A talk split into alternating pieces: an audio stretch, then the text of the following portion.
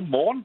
Nils, du er jo en mand med rigtig mange store idoler, som de fleste ved, når de lytter med her om fredagen. Og et af dine allerstørste, det kan godt være, det overrasker lidt, men det er jo altså Otto den 3., der på dagen i dag i år 996 blev kronet som kejser af det tysk-romerske rige. Nils, vi har tit talt om det her med Otto. Han var jo bare 16 år gammel, da det her skete. En alder, hvor man tit ender i konflikter.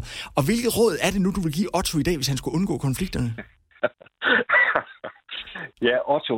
ja, det, det er så lidt nyt for mig, vil jeg sige, men jeg kan godt huske det nu, du minder mig om det. Jeg også? Øh, jamen, det, det er faktisk ret interessant, det der med konflikter, fordi i 99 procent af tilfældene, der er det faktisk ens egen skyld. Og medmindre man elsker konflikter, så er det jo virkelig dumt. Ja, det må man Så, sige. så det, det, det, det handler om, det er simpelthen, øh, hvad man tænker og, og hvad man gør. For det første, så hvis jeg skal give et godt råd, så, så synes jeg, man skal prøve at gøre op med sig selv, om man gerne vil have ret, eller om man gerne vil have sin vilje. Altså, vil du have ret, eller vil du have din vilje?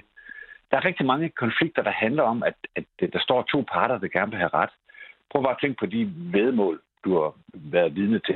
Det er Ja. altid nogen, der, der kommer op og, og skændes om øh, et eller andet. Ikke? Ja. Øh, og det er jo rigtig dejligt at være klog for ret, men, men det er faktisk ikke, det har ikke rigtig nogen værdi. Det er meget sjovt at få sin vilje, og her kan man faktisk gøre en forskel. Hvis man nu gerne vil have et godt forhold til sin besværlige nabo eller påståelige kollega, nu ved jeg, at I har en af jeres små ture, øh, og der, der, i studiet. Og der, der handler det jo om, at man prøver at finde ud af, hvad er det egentlig gerne, jeg, hvad er det, jeg går og drømmer om.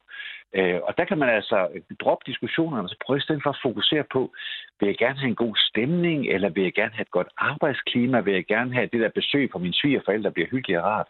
Og der kan man altså gøre noget. For det første, så kan man minde sig selv om, at det er min opgave at gå forrest. Det det er mig, der skal være positiv og stille de der gode spørgsmål.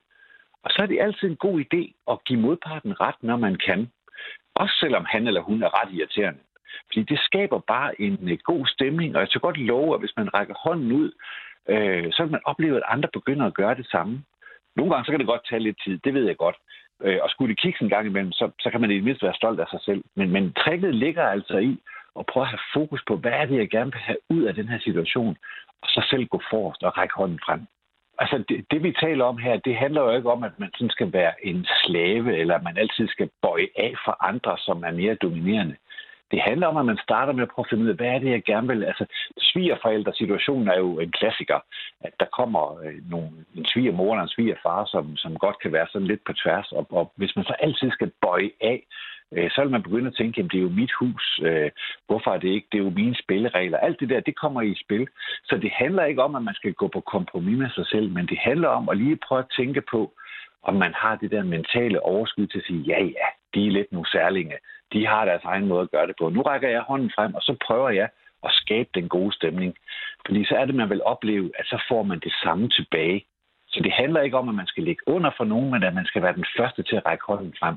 Det, det er mit allerbedste råd i den her situation. Det vil jeg simpelthen bruge fremover, så jeg ikke ender i konflikt med dig, Ole. Jamen, spørgsmålet er, om det er nok, men vi gør et forsøg. Der er i hvert fald ikke meget har konflikt. noget at arbejde med. Ja, det må man sige. Der er jo ikke meget øh, konflikt i, i, i vores forhold til dig, Niels. Det er vi glade for. Må vi ringe til dig igen i næste uge? Meget gerne. Ha' nu en fantastisk fredag, så husk at være søde ved hinanden.